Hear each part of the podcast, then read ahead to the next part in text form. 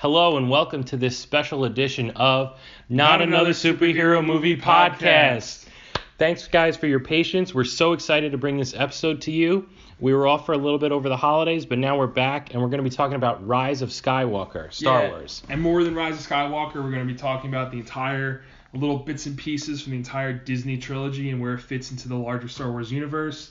As we've mentioned on the pod before, we're huge Star Wars fans. Yeah, we've been wanting to bring this to you guys for a long time, and We've it makes sense. at it, and it's finally here. We're finally doing it. Finally got to record. We're very excited. Uh, just to give a little hint into our future, this is going to be a special edition. Hopefully, we're going to record a bunch, and we're going to come out with season two of the podcast. More superhero movies. We got some new ones coming up in 2020. We got the Black Widow movie. Yeah. We got some more, even more in 2021. We're uh, Some Disney Plus series that are going to be coming out too. yeah, I'm excited seasons, about. Morty. That's what we're doing. Yeah. So, uh, without further ado, want to uh, you know bring everyone to where we are in the series. And I saw the movie, Tom saw the movie, and we had so many mixed thoughts about it. We- thought like the only way to think about it is how do we think about this movie and this and this new trilogy kind of a bit together. Yeah, I don't think this movie can be viewed as devo- it can't be viewed devoid of the context of the other movies. It's born from it. It's born from the behind the scenes drama. It's it's the ninth movie in a nine movie series. The third movie in a separate trilogy. Right. It's hard to separate it from. there are characters in this movie, you know, mostly droid, but some human that have been in nine movies over 30 years. right. Or, they- or more, or 30 years or more together. Of Yeah. but then don't because nobody actually. You never know what eh, eh, you never know what's happening. There's we we discovered there was immortality in this series. No one really dies. Yeah. That's the trailer. That's the tagline Darth of Darth the movie. Darth Plagueis was was right.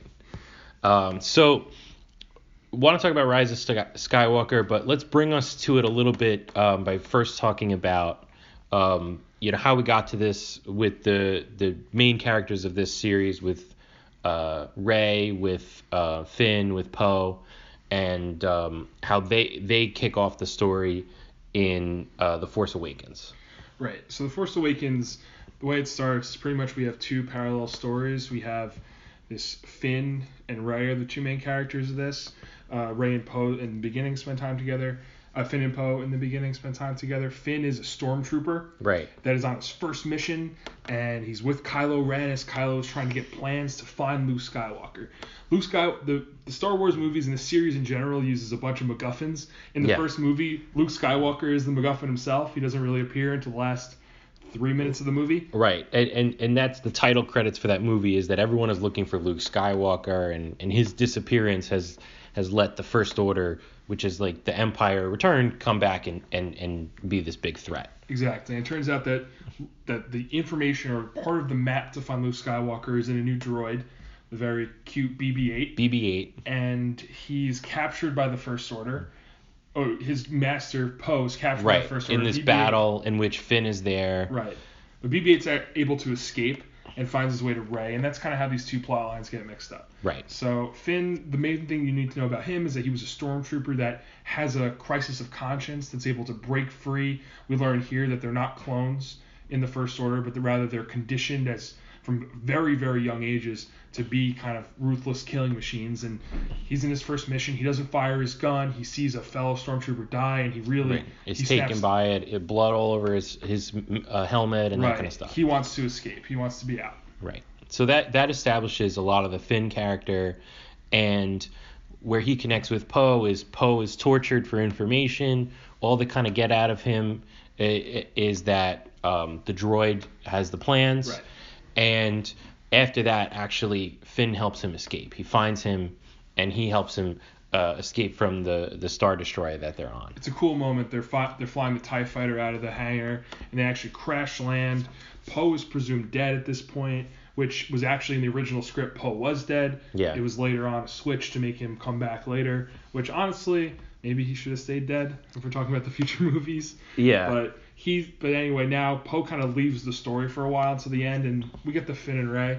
And basically the most important thing here is that Finn and Rey have this very cutesy friendship, romance, Flirtiness to it, yeah. kind of thing where both clearly have lived in isolation or and they both lived isolation. and they both live pretty crappy lives, right? Right. You know, he's a he's a he's a stormtrooper trained to kill and you know expected to just destroy villages, and she's a scavenger on a desert planet who was left there abandoned as a child by her parents and has to you know like go into different uh, you know wrecks to, to junk for for food and things like that. Right. So and I, I think the biggest thing about these two characters, eh, which is different than the original trilogy, because obviously this movie is very much like A New Hope. yes, The difference is that Luke, he's seeking a call to adventure.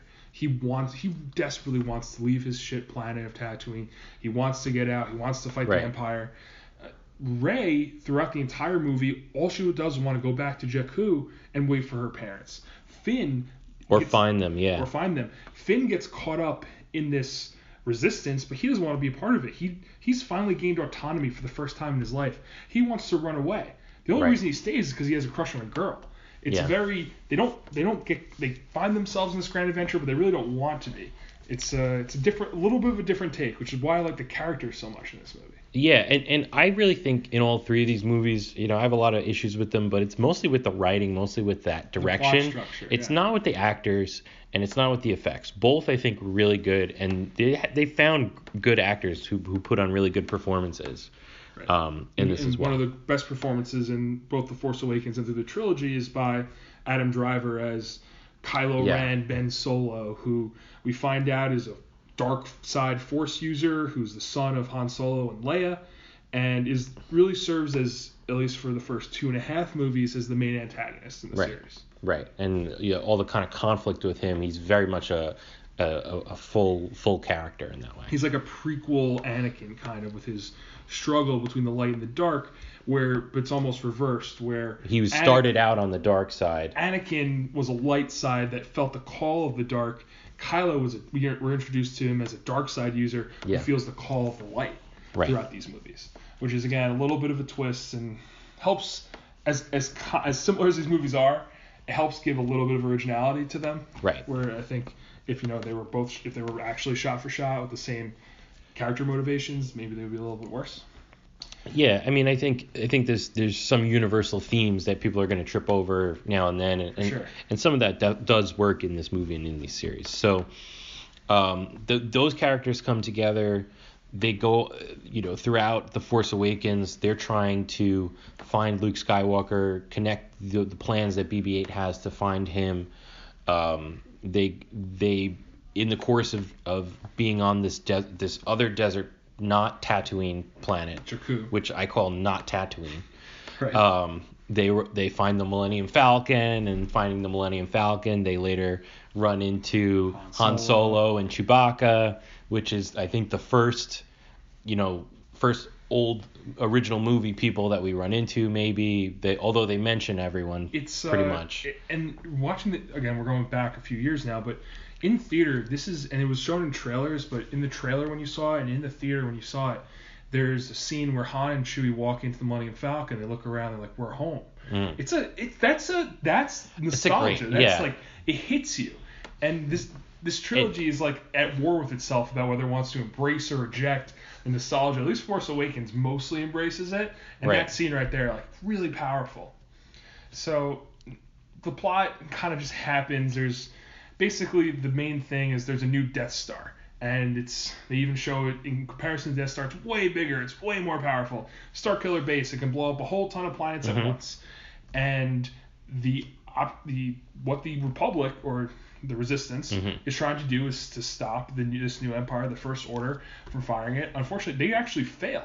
The First Right. Order is wipes out a number of planets, which apparently are the basis of the Republic, and they're going to do it again once it recharges. It'll be pretty much unstoppable, uh, based on Yeah, every everyone in, in this resistance is in all these planets are afraid. Like all these this it's gonna crumble because nobody wants it to happen to them. yeah. There's a ticking clock because if it absorbs enough of the star that it's near, then it can kill a whole bunch more planets. So Right. our heroes need to stop it as well as rescue Rey, who's been captured by Kylo Ren, before uh, the star gets absorbed and they can fire on more planets. So then we have a confrontation. They're able to, it, much like a classic Star Wars, you have an on the ground lightsaber scene mixed with an in the air sky you know, ba- fighting scene. battle to to blow up the Death Star. And Right. The visuals of it are great. Um, the the one I think you know fan split in that movie, you know, the divided opinion on that movie was around the confrontation with Kylo Ren and Han Solo. Yeah, which I actually loved. I think it's kind of great. I thought it. I, I I didn't like you know I was like oh this is you know too much. I think we'll let's talk about that more when we talk We'll- about Rise of Skywalker. We'll talk about it, because obviously that scene is replayed in Rise of Skywalker. right, but that you know that was a that was a key part of on the ground. Um, This is actually I'm gonna be kind of controversial. This is one of my favorite lightsaber scenes. in the snow. The, in the Finn snow. in the snow. Finn, Kylo, and then after Finn gets defeated, Rey and Kylo. I think it's because it's one of the most real. And the, the prequels have a problem where everyone's just kind of flipping and doing their thing, and it doesn't feel like an actual fight. Here, there's emotion. Kylo's injured. He's banging on his wound to like drive the energy and drive his hatred and his anger. Rey really has this moment where she embraces her anger towards Kylo and then becomes a more competent fighter and savagely Yeah, it's it's it's one of the more real fights and one of the ones where there seems to be more stakes rather than in the prequels where everyone's just kind of flipping and for like it seems hours on end. the strange thing though, maybe we'll talk about this later too. Is I mean how well Rey and Finn do in fighting Kylo Ren. Right. I think It's just a surprise. I think in this movie in, in the later movies there's less of an excuse. In this movie there's more because Kylo just got shot with the bowcaster. Yeah. And he's clearly injured and he's clearly and he's not Darth Vader, right? He's He's, always Darth trying Vader. to be Darth Vader. Yeah. But you know, not the original he's not good movie, the original movie, everyone was afraid to be near Darth Vader. In this movie, th- that illusion of that is kind of gone. he has a very real rivalry with Hux. And Hux Yes. is Hux despite the later two movies, Hux is actually a serious threat in this movie. He's not a joke. right. like he is in the later two movies. He's just he's the guy who led Starkiller Base, which was hugely successful, despite what they tried to say in Rise of Skywalker, killed five planets, way Yeah. better than either Death Star did. Right. So it was like five times as successful as both Death Stars put together. Yes. Like I don't know why he's like you're a terrible Starkiller Base. What are you talking about? It was amazing. You're saying he's the second Grand Moff Tarkin. Yeah, exactly. Yeah, and he He- sh- well, that's what they were. They, they wanted a young Grand Moff Tarkin, but Kylo, even he when he speaks to Snoke in this movie, he's like, "Come back to complete your training." Right. He's portrayed as even though he's very skilled, he might he's not he's rough around the edges. Right. So maybe in this moment, He's not the number. He doesn't look like the clear number two. He's just the hot shot. right. Yeah. Yeah. Which is like weird because they chose like you know like a 35 year old actor to play the young hot shot, but Yeah. whatever. Know, we'll get past it. Ho- Hollywood movie. So I mean that that was where we started it all off. Force Awakens. Um, a, lo- a tremendous number of parallel like plot and and and some themes to uh, A New Hope. But I mean, all in all, I think people reacted well to it. There were some there were some you know splits on the character choices, but it was it was a strong movie in a lot of ways. Right. Uh, following through that. Yeah, the main criticism of it is that it was too much like A New Hope, but people generally it did a good job of kicking off the Star Wars, the new Star Wars saga. People generally responded favorably to it. I think as time wears on, because of the later the, la- the later two movies, people tend to look more poorly on it, especially because The Force Awakens opens up a number of questions that don't get resolved. That don't get the payoff. Yeah. So I think looking back on it, it maybe is a little bit less strong than it used to be Yeah. the the next movie, Last Jedi, I think we can sum up in two words. Two words are nothing happens. It's a Yeah. slow speed car chase through space Why? Why did we have this movie? where nothing happens. And more than nothing happens, they just kind of give us two hours or two and a half hours of confusion and characters that we will barely see in the rest of the series and everything like it. So It's pretty much wind up in the same place we were before, and with the questions either being unresolved or the questions set up in Force Awakens, the answer be, it didn't matter. You're an idiot for asking that question. yeah, it- it- but it's just the force, and you just can't understand it. Yeah, the Force belongs to everyone. You know, the Force could belong to a little kid who moves a broom. Right. Then we're going to abandon that theme in the next movie. Uh, Luke, why is Luke Skywalker upset? Uh, he kind of he was a little baby for a little bit, and he decided to quit and take his toys and go home. Uh, for a little bit, who are Rey's parents? They're no one. Don't worry one. about it, Don't you worry about idiot. it. Why would you possibly Don't ever that ask a that question? question.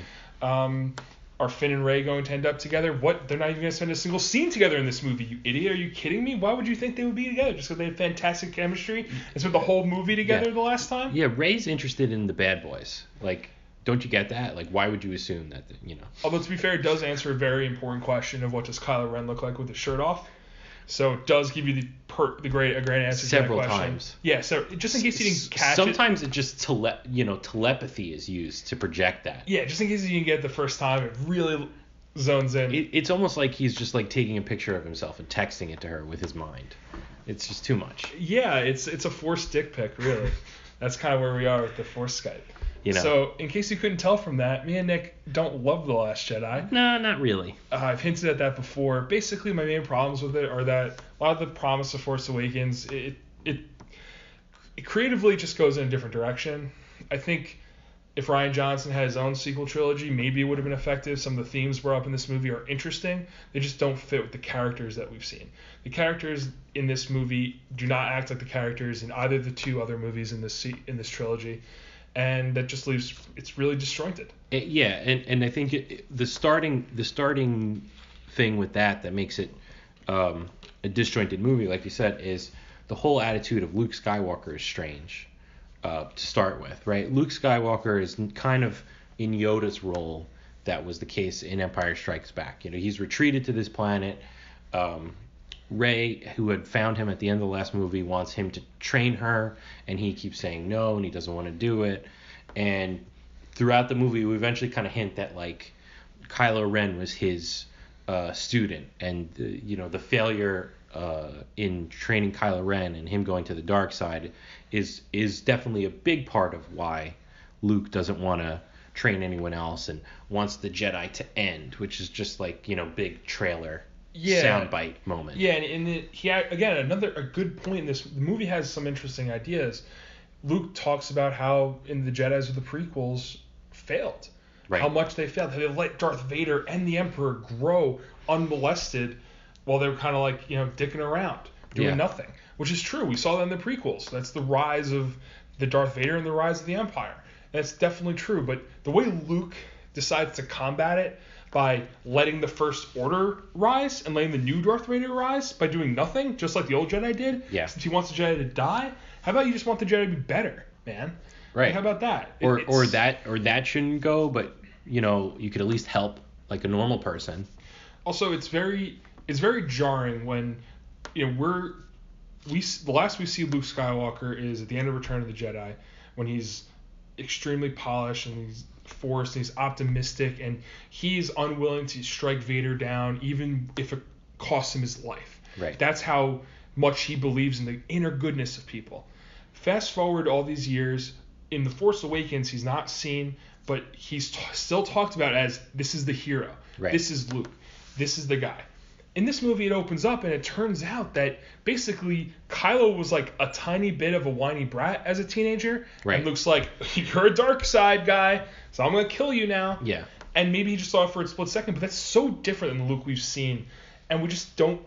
And it's just, it just seems like a different character. It's like It- not Luke Skywalker. It makes no sense. I mean, it would be like if in the prequel movies, young Anakin like came off of his speeder race and Qui Gon Jinn just chopped his head off. Like, no, he didn't do anything. Yeah, I mean, or it would have been if like if Obi Wan from the in the in the prequel movies Yeah. was just like a murderer and a, like a terrorist. That's what it would have been like, and then like turns into this great guy. It's like, wait a second, that's Obi Wan? Are we sure that's the same character? Yeah, it's so jarring. Because technically, you could say, well, there's 20 years in between. You could change a lot as a person. Yeah, but if we don't see that, and you're relying on knowing this character, and this this this sequel trilogy gains a lot of mileage from the emotional stakes that you have in the characters. You can't introduce a character and have the person care about your movie, make a billion dollars guaranteed because people care about the characters in the movie, and then and then just sink one of people's favorite characters. And they just act like they're not, but not even sync them because you. I think you can do that if it's set up right. But just they don't act like they're the same way. If you saw Luke gradually maybe become disenfranchised and that's why he went away, or maybe Luke instead of maybe he lost, maybe he fights Kylo Ren and and he loses, Yeah. and that's why he pulls a Yoda and runs away to Dagobah. So I think there w- could have been ways to do it, but rather than him, Luke turning his lightsaber on to kill Kylo Ren in his sleep, that is like what? Yeah. I can't I can't envision a scenario of time passing that would cause Luke Sky Luke Skywalker that we know Luke Skywalker that was portrayed to us in the Last Jedi. To want to I kill in his nephew. to want to kill his nephew. Because it's not like in The Force Awakens, Leia was like, "You guys are looking for Luke? Really? He's kind of a dick now." Yeah. They didn't say that. He's like, "We need to find fucking Luke." Yeah. Because he's the hero. He's. I don't really care. Luke cut himself off from the Force. I think that it's just that I had the problem with Luke's just a different character, and he's the main. He's kind of like a huge part of this movie because he has the climactic He's a scene. huge part of this movie. He's a bigger part of this movie than Yoda was in Empire Strikes Back. He's a gigantic part of this movie. The he final, is the clim- Yeah, he is the final battle. Right. And the final battle is a, uh, obviously spoilers for Last Jedi is between a fight between him as a Force ghost, kind of, or a Force that we learn at the end. Yeah. Right. And Kylo Ren, and basically it's just a real. Because all this movie does is waste time. Let's just they decide, well, I need to fight Kylo to waste a little bit more time so people can escape. Right. Okay. Visually interesting, visually amazing. Very visually. You're frustrated by it because of all the other things in this movie. Oh, I mean, it's really it is really cool because you see Luke uh, on I don't even know where the where he is that island. I'm forgetting the island's name. Yeah. But he's on the island and he's haggard looking. He's got a big beard. It's, he's gray. And when you look at him, and then he goes when he fights Kylo, his hair is dyed, his beard is trimmed. He's looking. He stands up The dark straight. colors. Yeah, Yeah. he's looks like he looked. He's back. It looks like he he looks like he looked an older version of Return of the Jedi Luke. Right. That's what he looks like, and it's very intriguing. But then they kind of kill him off, and then they don't use him in the Rise of Skywalker either. They kill him off in a in like I mean in a way that's very surprising. It's kind of like what happens to Obi Wan. Uh, Yeah, you know, Ben, it's, you know, it's Obi-Wan almost exactly Kenobi. what happens to Obi Wan. But I guess I mean yeah, it's exactly like Obi Wan. So he's just stalling so the heroes can escape. Right. So they're you know they're trapped on this last holdout of a planet, which is kind of like what Hoth was in the beginning of that Empire Strikes Back movie. Right. And um, just the last uh, last of the Resistance, Leia and Poe and those and those people are all trapped Finn there. and Rose. Finn, yeah.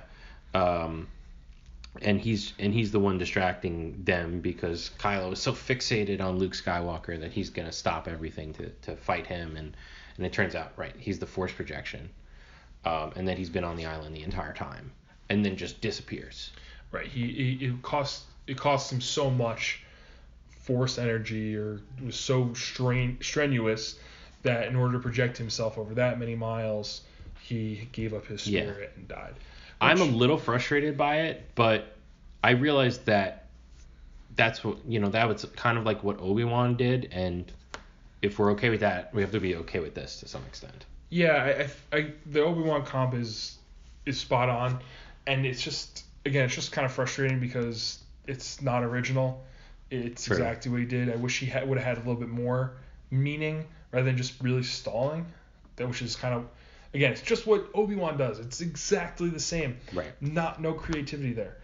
Um, okay, so let's move let's move on. Let's get out of the Last Jedi. Yeah, I mean the the one thing we got to say too is obviously we see a lot more of Kylo Ren weakening or softening or having this internal conflict because in in Last Jedi he ends up k- killing Snoke, his his Right. pres- emperor esque person, Right, who's portrayed as the Emperor. Like Snoke actually has more of a role in the first two movies of this trilogy than the Emperor does in the first two movies of the original the Emperor trilogy. doesn't even appear in those first two movies. Right. Well, I think he appears via hologram in the right, in Empire, right, as a hologram. but only exactly. But he's barely in it. Snoke is much more of a character in these two movies. And the thing about Snoke is that he's kind of a joke in this movie. He was very I think he's a joke in every one of these. I think he was a little bit more intimidating in the first one because he he's able to use the force through hologram, which is like super cool and and just shows that he's very powerful. And Kylo and Hux are both afraid of him, and and at at, tho- at that point, both Kylo and Hux are kind of you see that they're more junior guys, but they're credible. Right. So in this movie, everyone's kind of a joke.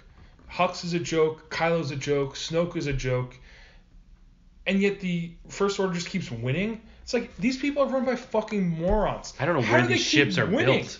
Yeah. So I kind of want to talk about Yeah, just quickly my least favorite part of the promise of this movie, and, and it'll do- dovetail right into our Rise of Skywalker, focusing on that movie.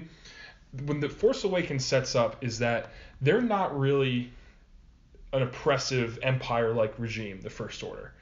Peop- it seems that the Republic doesn't even really believe the First Order exists. That's why the Resistance exists. Because the Republic's like, well, we not don't want to really deal with that First Order. Maybe they're real, maybe they're not. Who cares? They're kind of on their own. They seem to me in that movie Yeah. like a fringe terrorist group that happened to get a nuke. And Yeah. the nuke is Starkiller Base. I agree. And that's how they do it. And then when you blow up that and you kill that thing, they left they did a lot of damage, but they should have been reeling. They should that was their play. Instead, this movie starts and they And they are like the Empire. and they're the Empire. They're Yeah. literally the Empire. And it's a total. And now we have the same. I was really looking, and this is what I thought they were gonna do, and I was really looking forward to a little bit of subversion of expectations, where the Empire, the First Order was the rebels, and the Republic was the Empire, because Yeah. that's that's the way the last trilogy set up this trilogy to be Right. not for that there should be a new empire rising out of nowhere and maybe it would have given more value to Palpatine in the Rise of Skywalker because he would have given Kylo and his group the actual resources to fight, and that's why they need him because they're doing pretty They, they're doing pretty they well. didn't seem to need him. Yeah. Yeah, and, and Well, he just like inserted himself. Right. So even you know in the Last Jedi where there's the whole bombing scene in the beginning, you know, and there's a lot of drama over to kill it. They need to kill this supremacy, and they do, and they blow up the ship, and it's what a win, and it's great. And then it turns out that it meant nothing because they can track them through lightspeed anyway, and they can kill all their ships anyway. So eh, it just it was a, that's my that's my most frustrating thing about this movie is just the lack of they had a chance to go to just be different and really and really because if you think about it the original trilogy is very much based on like not you know the empire is based on nazi germany and that's the way Uh, they yeah. kind of progress and the way they their ruthlessness and conquering they conquered i think we had an easy comp of now to like you know america as you know as the republic and then the middle east and there were a fringe terrorist group as or you know North korea or yeah. whatever You you wanted some. You wanted them to to be a different parallel or a different representation. Yeah, or or even some people have made this parallel that the First Order is more like neo Nazis. The thing about Yeah. neo Nazis that you know They're they just more amped up versions of the Empire. yeah, they're like And- kind of like amped up posers, but they don't like have the actual power of the original Empire. Right. I mean, the original Empire, it's almost like there's other the the Death Star notwithstanding, and obviously that's a huge example. There's like no other like major evil things that the Empire does to normal people. Uh, You know, versus like it, right right from the get go, they're like kill this village as the First Order. Right. Yeah. Yeah. Exactly. The Empire. I think we see this.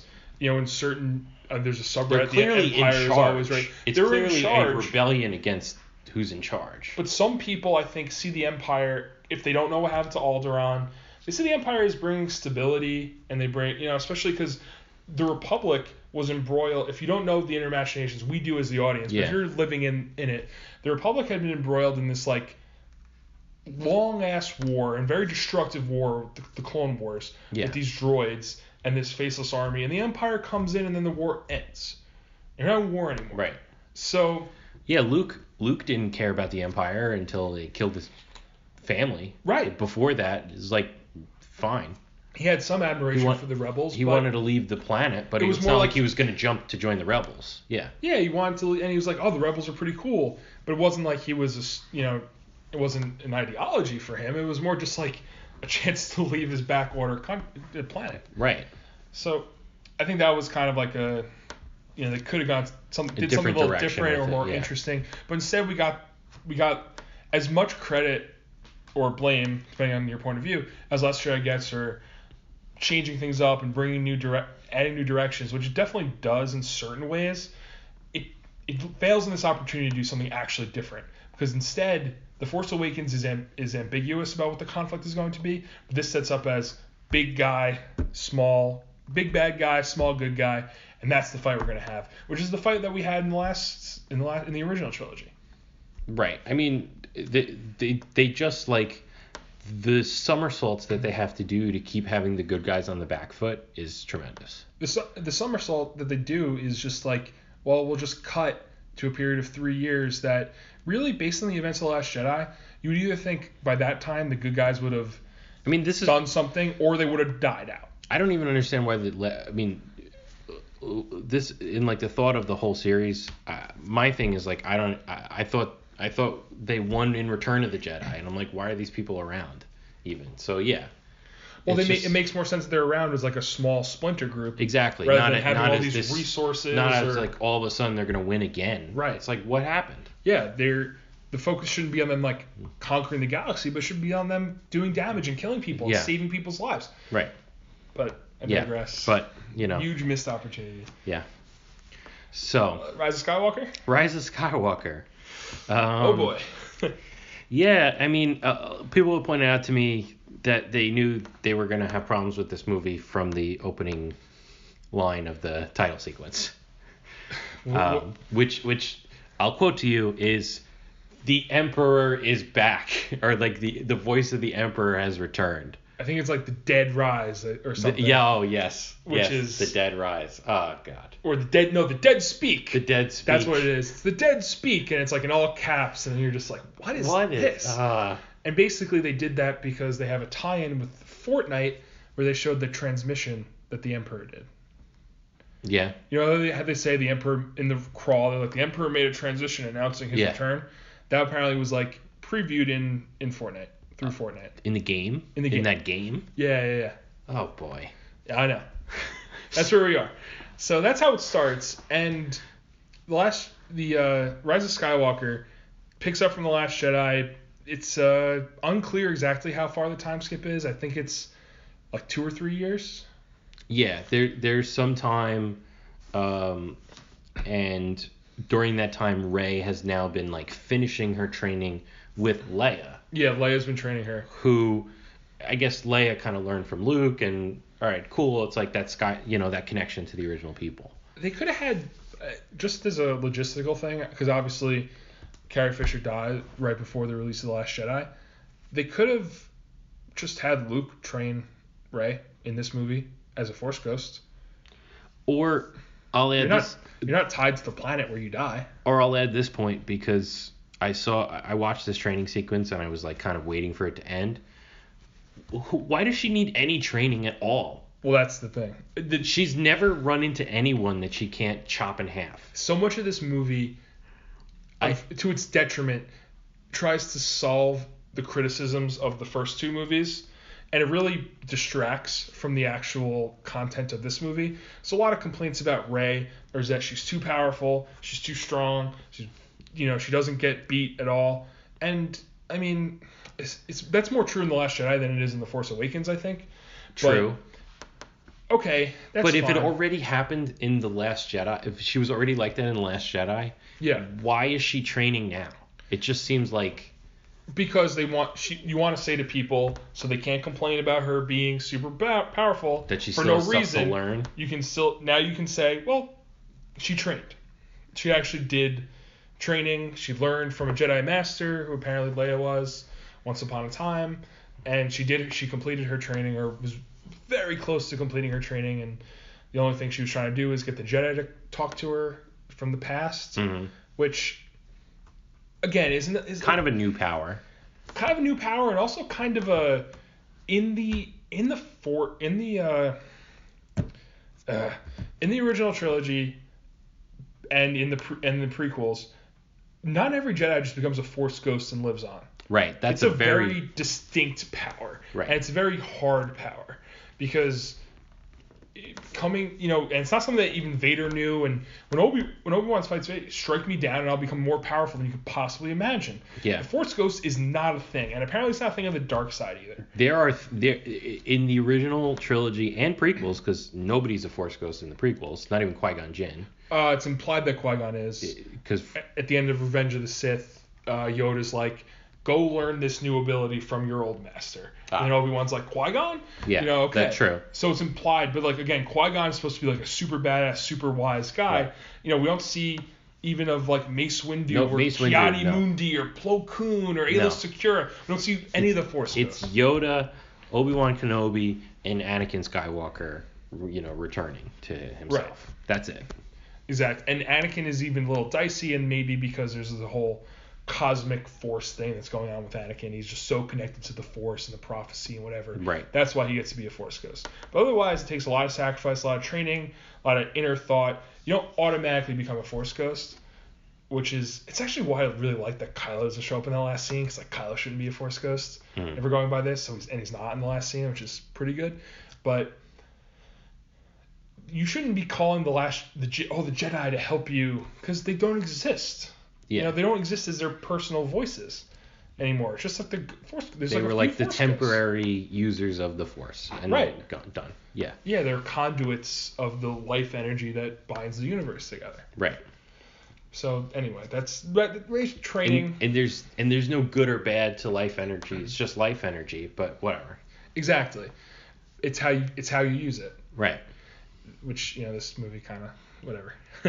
Yeah. So, I mean, with that with that great opening of the Emperor is back, which is just like Yeah, and then we get a Uh, world okay. a whirlwind of Kylo running through apparently Mustafar, killing a bunch Yeah. of people, finding the uh, the Sith MacGuffin thing, right. holocron or something. They now have to find just like they were looking for Luke. They're now looking for the Emperor because the Emperor s- sent a sent a radio message to the galaxy. I can't even say it with a straight it's face. so dumb. Okay, So, okay. so he like sent a tape in the mail and was like, "Play this, play this, you will." This movie, and as we, we go through this movie, it's going to have the movie just like it's it doesn't it feels like it doesn't exist with the other movies. Like J, I- JJ directed The Force Awakens, and I assume watched Last Jedi, but I don't know if he actually did. I believe that this movie is fan fiction. There's no other way to to, to reconcile. I think it. fan fiction would be more internally consistent than this movie. this movie doesn't like again, and some parts are great, and I think some parts I was very entertained by, and for huge chunks of this movie, it was like if I turn my brain off, I think you can enjoy it. But when you actually think about it, so much of it doesn't make sense in ter- with the internal logic of the of the universe. So much of it is the internal logic. Basically, this movie sacrifices you know development for foreshadowing. So what it does like a million times is it'll introduce something in the first act and then they'll it'll show up in the third act. Yeah. And that's like and then okay, that's how it's consistent. Doesn't actually think about consistency in themes or consistency of thoughts. It's well, We Rey used the force heal in first scene and then can you use the Kylo use the force scene at the end. You know, Yeah. Rey tries to talk to the Jedi in the first scene and then talks to the Jedi at the end. So it sets up those things and they set up payoff, set up payoff, set up payoff. only not- within its own movie. Only within its own movie and but not about themes. It's not does Rey learn something? No, it's No. just she ga- gains a skill because she needs it. Yeah. You know, not not like she doesn't grow. No character really There's- grows in this movie, which is so frustrating. Not even, Even Kylo. Kylo. Not even Kylo, who should his arc is literally grow as a person, be turn from a good guy to a bad guy, and he doesn't even grow. Right. Just like his mom says his name, and then he's like, "I'm a good guy now." Yeah. And then uh, he has the conversation. We'll, we'll get to that later. So now, Yeah. after the training scene, we get a scene, a fast scene of where they introduce light speed skipping, which is new, and basically it's the way that the rebels now, uh, the excuse that that's how They they, can hide. not, yeah, that's how they can Yeah. hide, and that's how they can not uh, get caught by the Empire who or the First Order who has this great tracking ability Yeah. and they they intercept from a spy this message, and the message is the message from the Emperor that the Emperor is back. yeah. But it, it Did you need a spy? I thought everyone heard it. yeah, I thought the dead speak. That's Yeah. what they said. They only speak to like two people. If the Emperor didn't want to tell the whole galaxy, why didn't he just talk to Kylo directly? Which Yeah. Apparently he's been doing the whole fucking time, according to this movie. Right. Did it say that directly or well through through Snoke, right? he said, "I've been every voice inside your head." And Yeah. like, then, he does the, then he does the Vader voice, and he does the Snoke voice, and all the Yeah. voices that Kylo has heard Ah, you're right. are apparently the Emperor. So then we get another thing is the Emperor's plan. Can we talk about the Emperor's plan? The Emperor's plan, I believe, this is how I took it, and, and I tried to follow it as best I could. It's build a shit ton of star destroyers and Uh, just Death Star destroyers. Death Star destroyers, super star destroyers. They look like star destroyers, but me, they have Death Star. but they all have a. Death Star cannon. Pretty fucking good. Yeah, and then just like Exegol, the Sith planet, is also apparently MIT because the miniaturization technology is beyond any any compare. The rest of the galaxy was like kind of going backwards with its technology, and here they're like, you know how the Death Star needs to be the size of a moon Yeah. to fit this cannon in it? Well, No, now it can like be like ship. you know like the size of a kitchen table now. yeah, That's it. yeah. So he, Okay. so so you thought one Death Star was bad. We're gonna build a, a thousand of them, It's like and and and apparently there's little like Jawa esque minions who can do it, yeah, unexplained. yeah, like little monkey engineers. They rebuild Kylo's helmet and Yeah. they do a whole bunch of things and build a million ships and Uh, yeah, so that's that's his plan, right? Why didn't he do that 40 years ago? well maybe it took 40 years to build the ships. Yeah, he had the, he was working on them. They had the prototype. So, so he has the, he has the plan. I guess his plan overall is to rule the galaxy again, Right. which he can either do.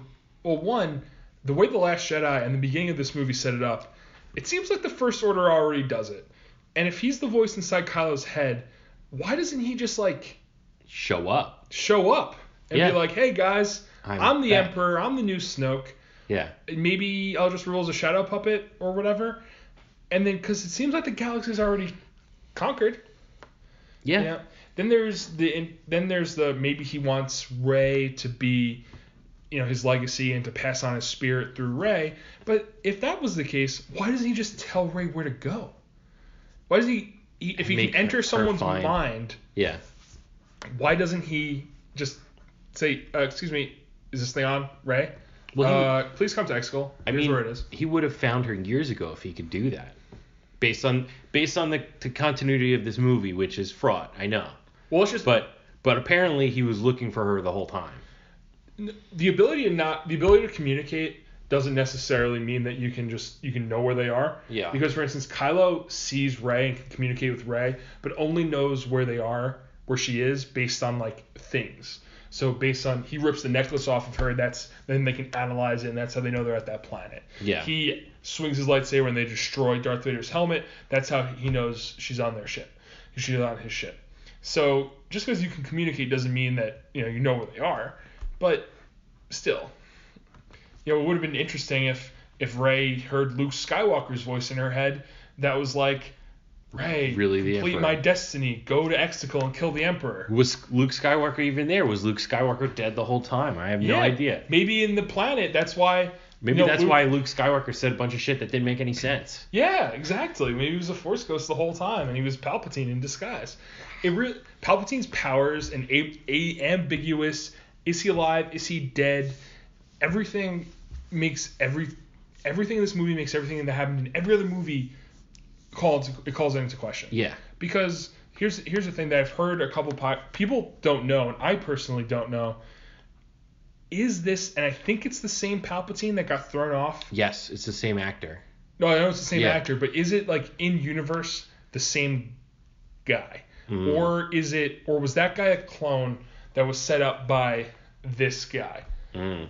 Because he can clone Force users, which in the canon of Star Wars, that was always like you He- can't do that. He can clone them? he cloned Snoke's. There were multiple Snokes?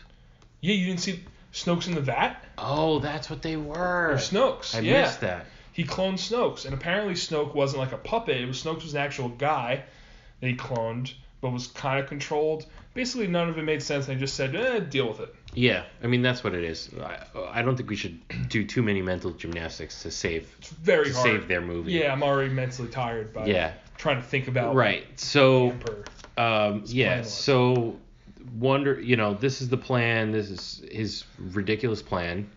Um they find it doesn't take them much to find this place to be honest. It doesn't I take mean, Kylo much to Kylo find it. much. Kylo goes to Mustafar, gets the pyramid thing, and then immediately is able to go there.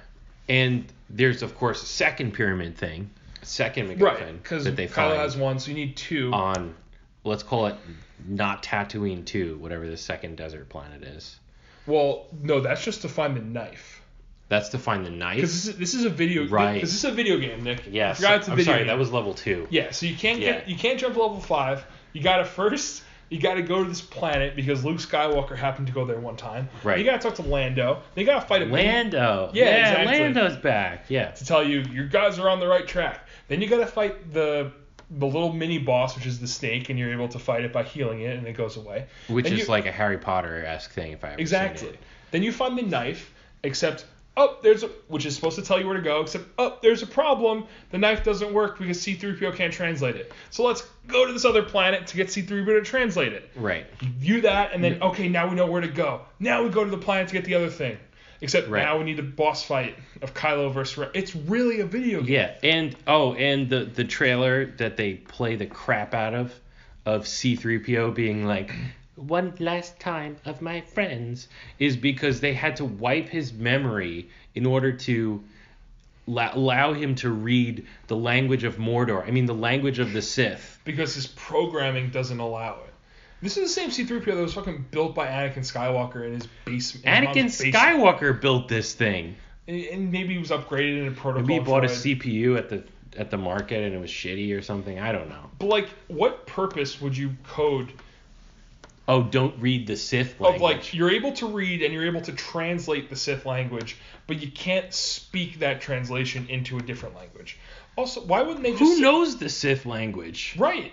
And In, in in the prequel movies, Yoda and Mace Windu are talking about perhaps the Sith have returned, as if they haven't freaking heard of these guys in a hundred years or longer. or longer. Yeah, the Sith or like, like, Mace. Windu was like not even alive when they were a thing, maybe. Yeah, exactly. And and yet they they put on this like you know privacy protection thing of like no you know you can't read Sith language. Yeah, they're shocked when when when they encounter when Obi Wan call or Qui Gon calls back to the Jedi Council and is like, uh, we think we may have you know face a Sith Lord, and then Mace Windu goes, a Sith Lord. Lord. like he's shocked. What? Oh my It's like God. your, that your ancient enemy, the greatest thing. He's like, what? No Right. fucking way. Because those things don't exist in that universe. They haven't for a year, and that's why the Jedi got complacent. And it makes Right. sense in that movie, but it doesn't make sense that you would design a protocol droid that can translate every language except stop him from translating the Sith language. That's for uh, that, that's that been dead a thousand years. years. Yeah. So it doesn't make any sense. But and also, why can't C-3PO just like point them in the direction? Yeah, he can't do anything can't that speak it? that would would constitute it. Why is he but he like- can let them like wipe his memory. Yeah, It's, ah. he can't point out a map and say go here. He's not translating the text. He's just drawing an inference from his translation. Which again, I wouldn't I wouldn't rag on it so much if it wasn't heavily part of the trailer. It's just like I think the it's reason, your classic like make you feel like nostalgia, and then I'm like yeah, but the concept is bullshit. Well, the reason that I'm going to rag on it is because of the this movie does a lot of bait and switches, where it kills off its heroes three separate three separate times Oh my god. and Oh, brings them all it? back to life. Yeah. So time one is Chewbacca, which actually I, I know I'm, I'm stupid because Chewbacca was in a trailer in the Millennium Falcon with Lando In a it- scene that you hadn't seen in in, a the scene movie that I hadn't yet. seen, but I totally forgot about that until after the movie. I think I think the producers did too. They just didn't give a shit. Because there's a, there's a really cool scene where Rey and Kylo are fighting, and they captured Chewbacca, the Knights of Ren, who we'll talk about her. in a Yeah. captured Chewbacca and they're flying away and Rey grabs the starship out of the sky, which again, she's super powerful and it's okay because it's kind of that's a force ability maybe. And then like Kylo does a cool thing where he gets up and he starts pushing it towards space. so they're having like a tug of war, Which is like which is kind of dumb, but it, it's kind of and then Rey is like straining so hard that she fires lightning. Now, that's something that like It was visually freaking cool. it's visually awesome I- I- and I I actually I'm pissed about this movie in a lot of ways. The lightning was cool. it it looks awesome, and I was actually in when they when they told me because the movies the whole trilogy has been flirting, but won't like actually do it with the idea that Rey has some dark, Dark side, side, temptations, but it's it's afraid to make her actually do anything bad. Like with Luke, you get you get some in the original trilogy. You get some notice that like maybe Luke doesn't want to do the dark side, but he actually thinks about it because he when he talks to Yoda, he's like, "The dark side stronger? Yeah. No, it's easier." Okay, and then he comes and he chokes some guys out when he Yeah. goes to Jabba's palace, and he's like, Rey is so like purely good in all these movies. The only thing that like is vaguely dark side, the way at least is presented as vaguely dark side, which when you think about it isn't dark side at all, is in the Last Jedi when she like goes to the source of dark side to try to find out who her parents are. But it's not like she's like had to kill a baby to get down there. She's like No. climbed in a hole. So she doesn't do anything bad. And here the movie had a chance to have her do something bad on accident, but it's one of those things where she did something You bad. you wish it counted.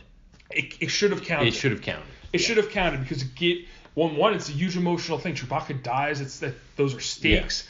The movie had movies really haven't had many stakes since they killed Han Solo, especially when Leia literally flies in. Flies through space. Yeah, in the Last Jedi after her whole ship gets blown up. Yeah. But this would add, that would have had stakes right in the beginning of this movie, and they undo it almost immediately. Yeah, I mean, you could have had other people around her be worried about her and that kind of thing, and like they do a little bit of like they all feel like Rey's on her own mission, but nobody nobody's worried about her becoming evil or the dark side at all. Yeah, everyone has. The only person who's worried about Rey becoming to the dark side is kind of Rey, but also Yeah. kind of not. Right. It's so strange because they just they don't set up they, they, they have this promise and again they're like so close to doing a number of times. They have Rey face off with in a scene that's like kind of reminiscent of Luke facing Vader and Dagobah in the cave. They kind of have like a when Rey faces herself, except it's so quick and it ends so abruptly that it's really just like they want to sell the Darth Rey toys. Like that, Yeah, that's yeah. what that scene reeks of because there's no emotional stakes to that scene. There's no like conflict in Rey. The con it's you can't build a conflict by having just other characters like Kylo who clearly has an agenda or like Luke in the last movie for no reason say like oh you you're conflicted you're like kind of leaning towards the dark side Yeah. you reach towards the dark side she doesn't do anything bad though Yeah. and she actually might do something bad here and it gets totally wiped away Yeah. So many times. It just in the movie. I mean, And even if you wanted to bring back Chewbacca because of marketing or whatever, fine. But Rey should not have been. yeah, kill Leia. She was already dead.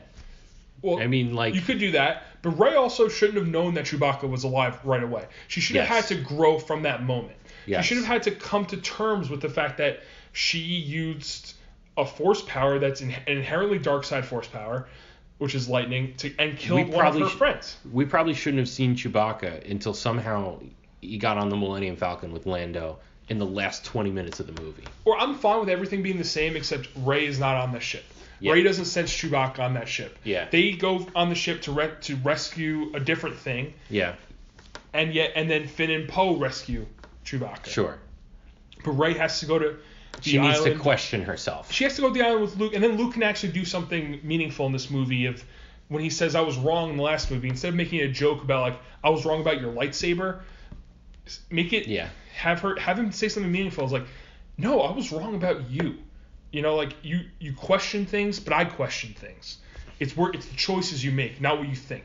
It, Yeah. like, something like that would actually give much more meaning to any of her choices, rather than some people are like like I sense the darkness in you. But like, why? How? Right. I mean, He they, didn't do anything evil at all. they did that with Anakin a bunch too in the prequels, and it, and some of it seemed like bullshit, but then they gave you a couple of moments, like the Tusken Raiders moment in that movie. Like that was Sure. a, that was your obvious sign. Yeah, exactly. There's and and the and like the you know all of the headstrongness and that kind of stuff. right The- she's, ranting against Obi Wan. she's not like you know she's not not following with anyone or like like there's no expectation that, that she should do th- anything other than what she does in all of these movies. Right. Yeah. I'm not saying you have to do have to have something as extreme as Anakin murdering Tusken Raiders because even when you watch a movie, you're like, that's Well, Darth that's. Darth Vader killing those Tusken Raiders. It makes Right. sense. Right. So Rey shouldn't do something that drastic, but Rey should do something that maybe is a little bit morally ambiguous rather than being just a straight good guy the whole time. If you want to sell the Darth Rey angle. Right. But again, maybe not. Maybe you don't want to sell that, which is fine. But you can't have movie tries to have it both, Both ways, ways. which is a failure. Yeah. So now we kind of got we talked kind of been talking about just the movie in general. Yeah. Plot wise, then the next that we reached the lightning. Then the next big plot point is.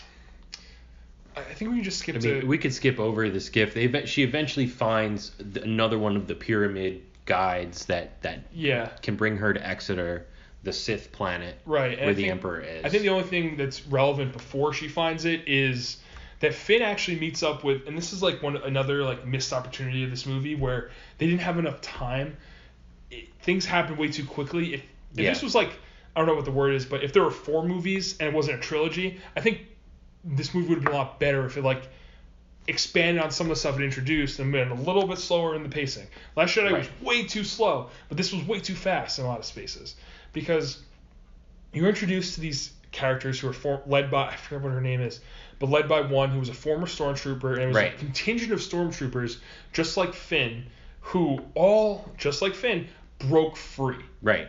and it, it should it should mean a lot more that there's more of them out there that there's something unique about them that why are why are why is this contingent why did they break free in the instead the movie plays as like Because this was the wrong movie to even do it. it should have been done in the needed to do it last a movie movie ago. exactly but instead they make a weird choice where she's like well you know we just decide to be good people it's like that's not how brain control works it's how you set it up Yeah. You know, you set it up that in the first movie that stormtroopers are actually like kind of sympathetic characters, Right. For the most part, like yeah, maybe they have the evil, the Huxes, the Kylos, the Yeah. Phasmas of the world are evil, but the storm, the you know, the lower stormtroopers are really Are just kind of like people who were stolen from, you know, their cribs as Yeah. babies and conditioned to be these evil people. So that's like they're sympathetic inherently. Instead, they just say like, yeah, we decided to be good. They could have explored that a lot more and explored what it meant to. Then they turn around and are killing Or show a little bit about their life or anything. Yeah, and then they Yeah. turn around and are killing stormtroopers with abandon. It's like you were stormtroopers. Those are like the same people. They just they just didn't have the flip switch that you did, which maybe is force sensitivity for all of them. Maybe is what what have I you. mean, I mean, they have to fight. They have to fight somebody, right? So But they don't. But they don't. They don't talk about it. They try Yeah. to say like we were stormtroopers too, and yet they go and they kill a whole bunch of stormtroopers. They need to that give like a line or a reason about why you know we don't want to have to do it, but but we have to or something like or that. or just like have like Finn's whole like default is like woo he's like screaming he's happy Oh, yeah. cheering as he's like mowing down guys. Yeah, he, It's like- well, he was doing that from movie one. Well, that it's a criticism of the Force Awakens also. Yeah. Which you know we should have mentioned then because this is a theme in both of those you know the end the book and movies that the, it's something they bring up and they tease you with but they just decide you know what we'd rather have Finn be the action hero and Yeah. he gets a side and now he gets a sidekick that's different than Rose because that didn't work That didn't work. There was not enough, you know. Yeah, no chemistry so now they- someone who who actually I think she's good Yeah, The- I the thought she was really good. yeah I just wish we could got we got more time with her Right. I wish again instead of you know instead of the Ro Canto Bight plot, if we got a plot with them and discovering who they were as stormtroopers. Yeah, I mean, I mean, there's- might have been- and I'll give you it. It's two ways. It's two ways. Either a, we met them in the in the second movie and not in the third movie. Yep. Or b, we meet them in the third movie, but where they are and what they're doing is more relevant to the story. Right. Right. like an add-on. We met them on planet four, uh, and on planet three of this four planet movie. Yep. Exactly. And we kind of didn't need to go to Planet 3 if they resorted the plot. So the fact that we meet them and they make it all the way to the final battle in the last movie and being in a battle they don't really have time to talk or anything like that, it's kind of BS. But yeah, it's not earned. it's not earned, but it could have been earned if they just kind of resorted the movie. Right, because I think there's a lot of potential there, and Right. it, they just don't take advantage of it. So now Rey is able to find the doohickey, and she has a, a confrontation with Kylo. Right. And I think this is where we talked a lot about Rey doesn't do anything bad. I think this is where the movie is trying its hardest, other than the fake out, to like have Rey do something a little bit bad when she stabs Kylo. Yeah. But again, this is kind of like a shock moment. Like Kylo was like probably, if I read the scene correctly, it seems like is going is about to f- kill Rey, or at least like And he's distracted by He- by the the contact with his mother or, Right. or his mother's death. like you know he's standing over yeah. her and he's ready to swing, and whether he kills her, captures her, who knows what how it would have played out. But as he's able, about to maybe chop her hand off, the finishing blow. That's and the only thing Star they missed Wars. in this movie. Yeah, it's very Star was Wars. chopping somebody's hand off. It, uh, whatever he's about to do, he gets Leia in the big climactic scene that Leia has in this movie, which again their their hands were tied, Yeah. but Leia pretty much lays down on a bed and says the word Ben, and Right. that's her climax scene. Yeah. Like it could really have been done a little better, I, but like just It's not the worst part of this movie though. Like it, it was it was a weaker moment. Like it didn't have as it didn't it didn't land as well. But yeah, but again only because the movie was top hamstrung by exactly. circumstances in the real world. I mean, she should have died in that scene in Last Jedi. It made more thematic Yeah. sense there. Right. And but you can't kill her off screen. You have to do something here. It has to be a semi heroic moment. So I get it. But anyway, Ben she calls him Ben, and Kylo drops his lightsaber. Rey mm. grabs it and stabs him straight through. Yeah. And then it's kind of like a oh shit moment where Kylo and Rey, both, Rey has this moment like, holy fuck, I just killed Ky- I just killed Kylo. Yeah. Leia like, just like he would. Yeah. Holy shit. Then she he- then like immediately heals Kylo Yeah. and then runs away. And she runs back to Luke's planet where she's like burnt she sets her ship on fire. She goes to burn you know, she goes Because she's afraid that she's gonna be become the dark side. right because Yeah. she's afraid of that anger in that moment.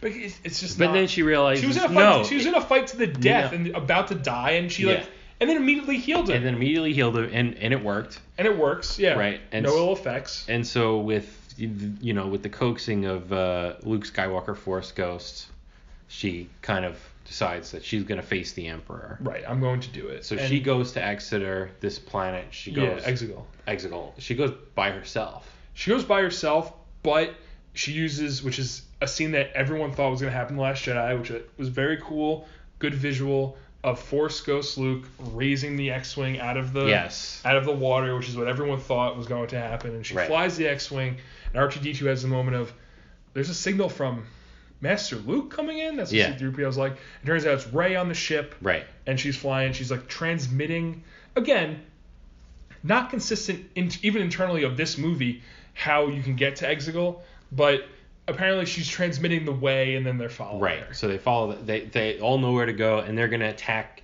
this planet and this base before all these ships come out and everyone's Right. doomed and the Empire is back. Yeah, much like both other movies, this is a tick and clock movie. Right. So we need so, there are these stakes that if they don't do the action, they don't kill the bad guys by this time, it'll be too late, and there'll be so much destruction, and these thousand star destroyers Right. will just you know run away and be able to blow up planets because we see one blow up a planet earlier in Right. the movie. So everyone- but again, which is I actually said there were only there were three fake out deaths. That's actually the fourth because the two main char- the two semi main characters that were on that planet don't end up dying either, even though you think they did. Right. Right. So there's four, five. Five. God. yeah. Fool me three times, shame on me. But yeah, five times, come on. Exactly. Uh, yeah, so they're all headed to this planet, the Sith planet, and um, and then you know obviously Ben has his then reconnection with Han with Han Solo. Right. A lot of people think like oh because Carrie Fisher died, they brought in um, you know Harrison Ford to do the scene instead of something with Carrie Fisher. Yeah. Fine, I think it works either way. I this is my favorite scene in the movie. Yeah. I love this scene because, and maybe it's mostly because I love this scene. The it's alternate in the Force Awakens, where you know they're talking, and I don't know if you noticed this, but it's pretty much like a line by line match that scene? of that scene Mm. where you know Kylo's like, I know what I have to do, but I don't know if I have the strength to do it. Yeah. In Force Awakens, he's talking about killing his dad. Yeah. In this, he's talking about abandoning the dark side and actually becoming good. And, and it also works. I think it works more with Han than Leia. I know they probably would have used Leia. I agree because he's the, he was the the victim of it, the recipient. He was the it. victim of it, but also it's not like a Force ghost talking to him. It's Kylo talking to himself. Yeah. And that and that's really the change has to come from inside. And Kylo's having this it's really just like a come to he's having a come to Jesus moment where he's talking about himself. He's like, Well, I've done a lot of bad things, represented mostly by killing his own father. And he's like, Can I get past that to be a good person now? And that's the moment, and he does, and he he throws his new lightsaber into the water, Water, and, yeah. and after that moment, really becomes a different character. He becomes Oh, Ben yeah. Solo, and this is a good, really good. Again, the acting in this trilogy is very good for the most part. Ben uh, Adam Driver really encapsulates even like he has different mannerisms, he has different motion. The way he acts as Ben Solo is very different than he acted as Kylo Yes. Which I think really works. It's it's it's he he just becomes that mannerism of, of like Luke Skywalker was in these original movies of like, or like that, young Han. that more. folksy good Yeah. guy kind of you know scrappy gonna get there kind of thing. Yeah, even totally different. Even something as minor as which is played for a joke, but I think is a, a good, good representation. When he jump, when he tries to make the jump and he kind of lands awkwardly, and he's like, Yeah. "Ow!" He's like, "Damn yeah, it, ow!" He's trying to get over. You know, think of like Force Awakens Kylo Ren, who's like pounding on his thing, trying to like increase his pain level to draw Yeah. the dark side. To this one, who's like, "Oh God, like, oh that hurt." Yeah. so I, I really think Adam Driver does a great job in, in these. in yeah, and he's and he's good as a conflicted character. Any problems with the character are the writing of it. Yeah, which I think is true, and, and I think it should be said that like I think that's true even for Mo for Rey too. for Rey, who you know a lot of people have problems with, who I don't like. I think Daisy Ridley is good with what she's given. Yeah, I think the best script in this is Force Awakens, and I think agreed. she does the best job in that movie because she's good. But she just, you know, if you can't, if you have nothing more, to work with, There's more depth in that. There's more like a range of reactions in that movie than this one, where Yeah.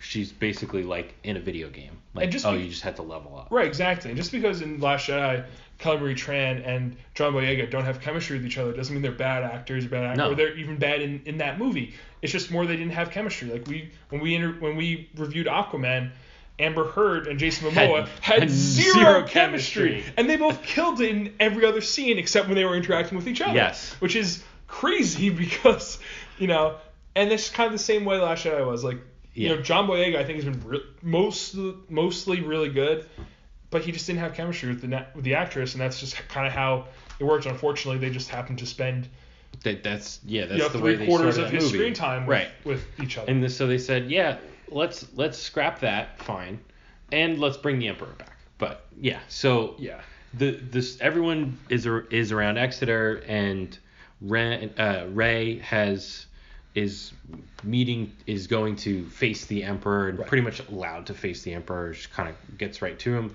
and we get the really you know dark, campy, great emperor.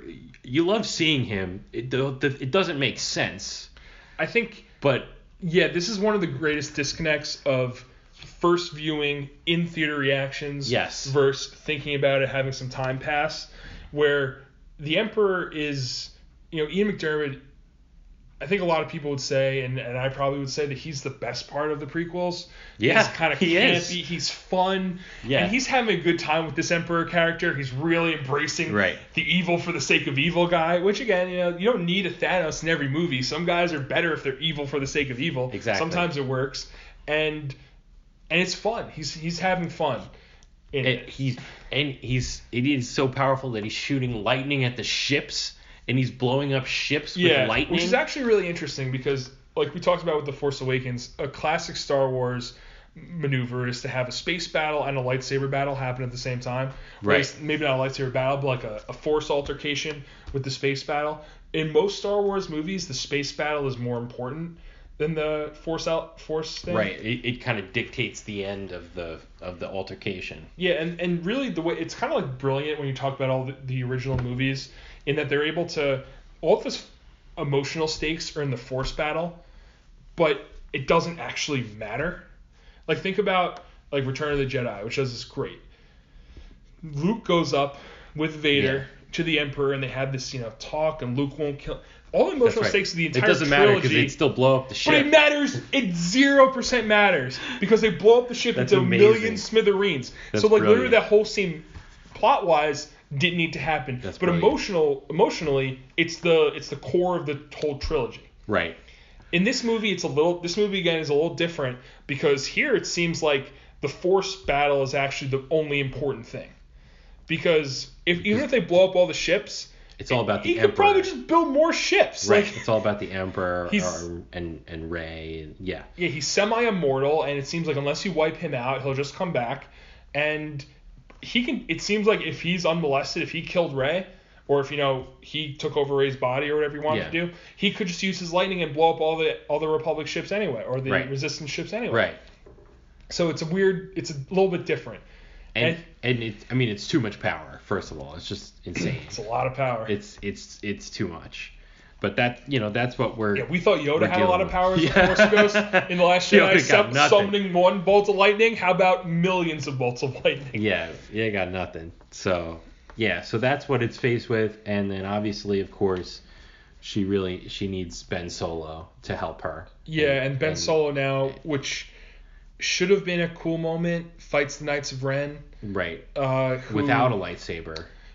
well, right? first he has a gun, Yeah. and then like they somehow get his gun away. It he loses his gun in a cutscene. It's Like- not an easy fight for him. It's a, you know it's a challenge a little bit. No, and then Rey is able to force send him a lightsaber.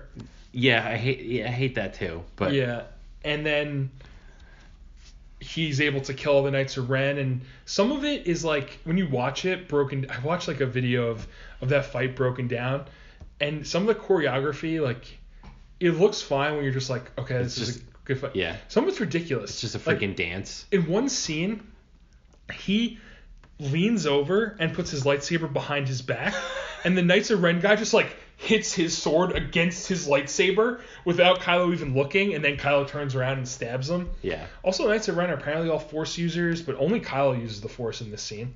it doesn't seem that hard to get a lightsaber based on the random um, lightsabers that are created. Yeah, Maz stuff. Kanata can. That's the name.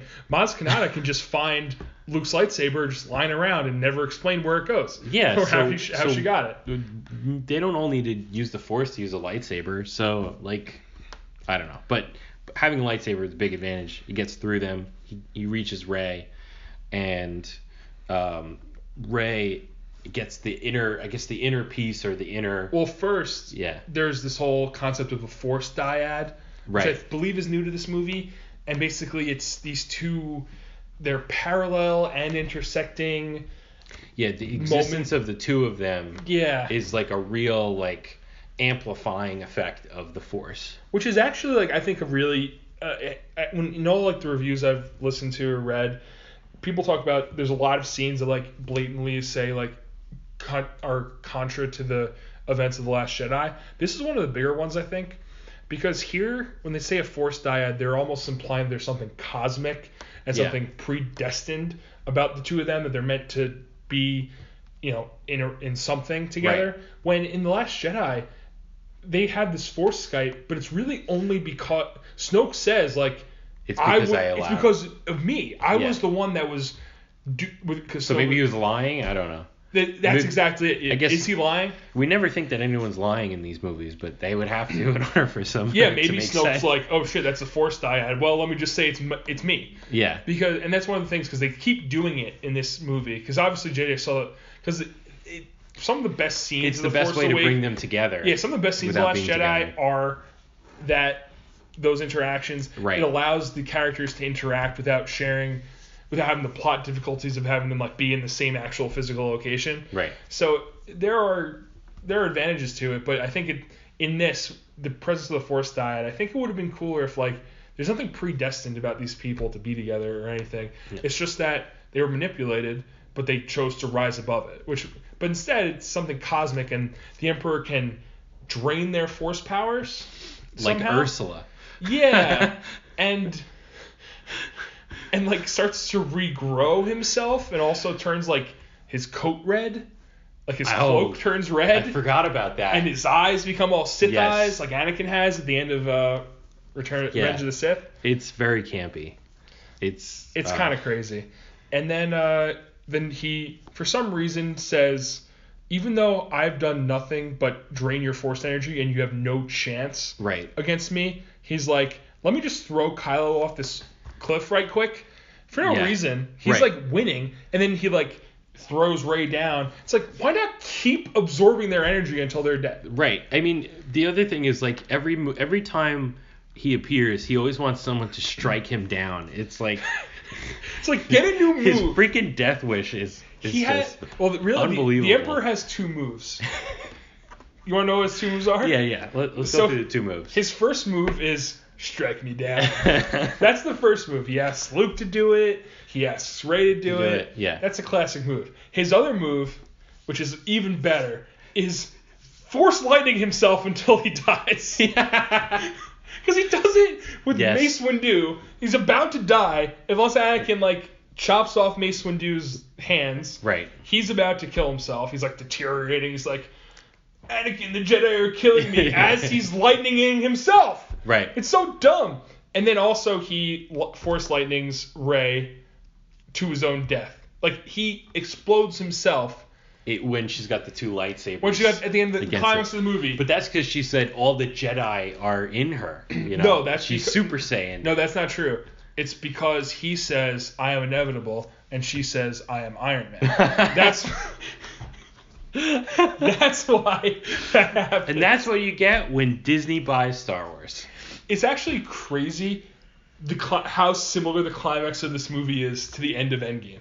It's like they know the movie came out in the same, same- calendar year, right? Yeah. Between the I am all the Sith, well, I am all the Jedi. Yeah. Like that as the final moments of that movie are crazy similar. But then you also have the on your left thing, where all, all the ships appear, like as they're like you know Poe Poe is Captain America looking on the fleet of Star Destroyers that are- coming out of the the portals. yeah, they all like, and the way that the Star Wars, you know, the way they simulate light speed is like, you know, it zo- it pretty much comes out of nowhere. It might as well be portals Yeah. that they're coming through. Boom, so, boom. yeah. Oh god. like, I know Endgame made you know a ton of money and is the most successful movie and, this whatever. one has too, I'm sure. well, Made a ton, but I mean, not really, right? I think it's a kind of a failure in terms of box office. It has? To, it made its money. Oh, I mean, It's not course, Endgame money because people liked Endgame. but I think it made less than either of the Force Awakens or Last Jedi. Wow. Which I mean, the Force Awakens made That's the a sign for it. Yeah. but they've gone down over time. I, Yeah. I think it was kind of a a failure box office wise. Like, I mean, um, Based made, on expectations. I think it made about a billion dollars. Yeah. As of now. and that sucks. I mean, but if you think about it, think of all the resources you pour into it. Think of all like. Also, they bought you know Lucasfilm for a ton of money, and Yeah, I mean they're they're making their money on Lucasfilm. oh yeah, and you know They're they're, gonna be making Star Wars movies forever. But But yeah, for for the expectations that you would have had when this series started. if yeah, Yes. if in Force Awakens, which I, I don't know, maybe like 1.5 or something as the first movie, Yeah. and say the ninth movie of this sequel trilogy Right. is going to make a significant amount less, yes. that would be pretty disappointing for Disney. Right. So, But yeah. so, so- any other grievances to air about this movie? Um, grievances with this. It just, I, I, my my grievance is I loved. One of the things I liked most about the prequel movies, and I'm and I'm generally pretty favorable to the prequel movies. I'll, Really? I'll, I'll. I'll say that. Um, the, one of the things I like the most is the introduction of the Anakin prophecy. Really? Um, okay. and I Well, thought that was really hate, hate the way this movie I thought that was really cool because it worked with it, it worked with like a certain interpretation of the original trilogy Right. that like he that you know Anakin then Vader destroyed the Sith or the the dark side within himself and then destroyed the Emperor. It was also and like a that, very and so that even though Luke is is good and is a Jedi and helps redeem him, It's the Ana- it was Anakin still. Anakin who did it. And it's very Game of Thrones pro- pr- prophecy, where it's the result. But not the way you thought it was going to happen, and not the way you wanted it to happen. Right, and that's something I like. I like those kinds of elements in in stories because yeah, you know, you get you get that often, but not all the time. And it and it was it was something new for Star Wars to have that kind of element.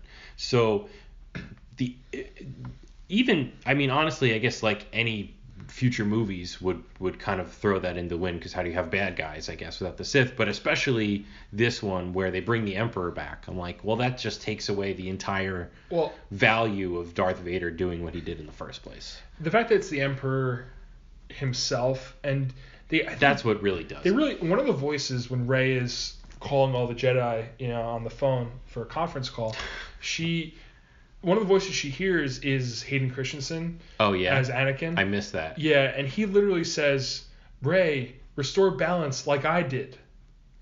But like, bro, you Bro. didn't restore shit because Bro. You threw a, some guy off a shaft. It's like, how about you take your lightsaber and chop his head off, and you f- put him into a grinder, and make sure he doesn't. Remember when some- you murdered those Jedi kids? Just shut up, Anakin. Not only that, but like also like you can't say you claim you did the thing you did to bring balance to the Force was killing the guy who's currently the main antagonist of the Yeah. movie. Like you didn't do too good a job there, Anakin. Like do be Like, better, oh, man. Be okay. better.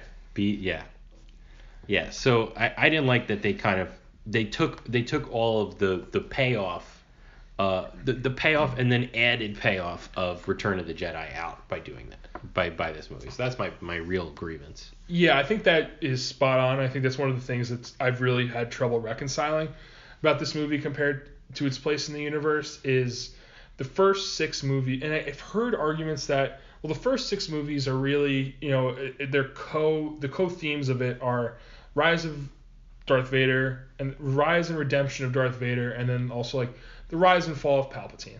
Sure. And those are the two that run in concert with each other and that makes sense. And they and some of them say, well, in order to have that, you know, you need Palpatine in the ninth movie to complete the theme. But we haven't. No, we don't. his He- story- he was defeated. The prequels were made with an eye on. The prequels were made to get to a certain point. They Right. put they wanted to put everyone in place to where they were in the fourth movie. Right. And that's why you could have those themes that carry through because you knew where you were ending.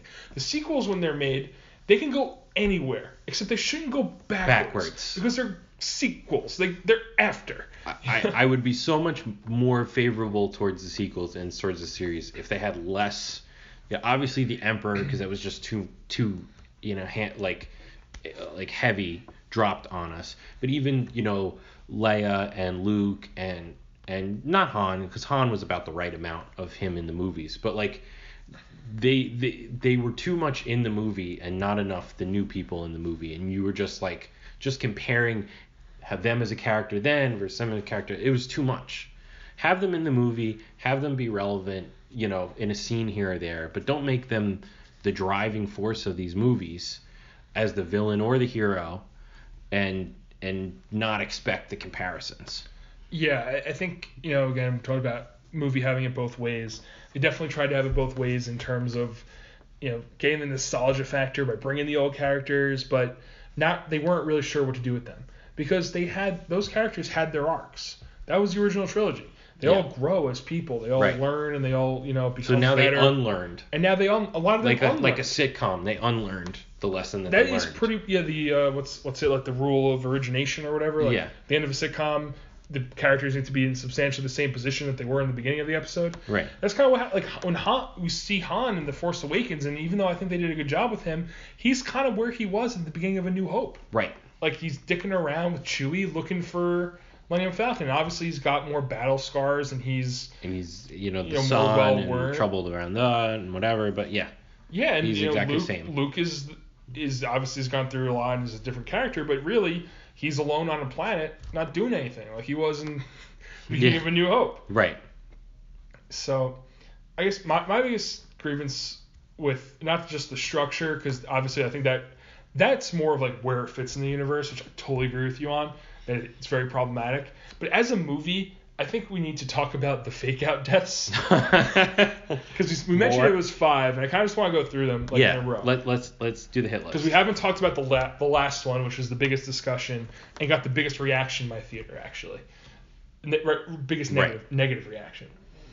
The- So the first one is obviously um, Chewbacca. We talked Right. about that. Chewbacca The second one, I'm not sure. If, uh, the second one is C3PO. So Yeah. C3PO in, in a touching scene.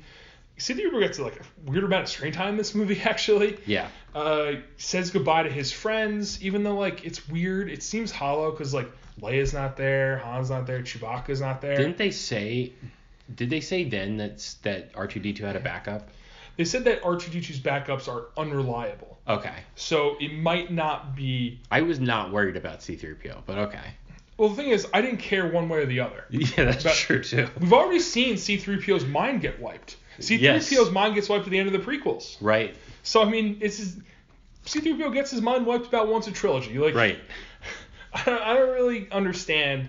Otherwise, the, you wouldn't be confused about everything all the time. exactly. So, So, I don't, really don't get, you know, why it was so such a big deal. But they tried to play it up, and they had this emotional moment where C-3PO's eyes turn red, and he starts speaking the Sith language, and he's Mm. translating this like these dark words.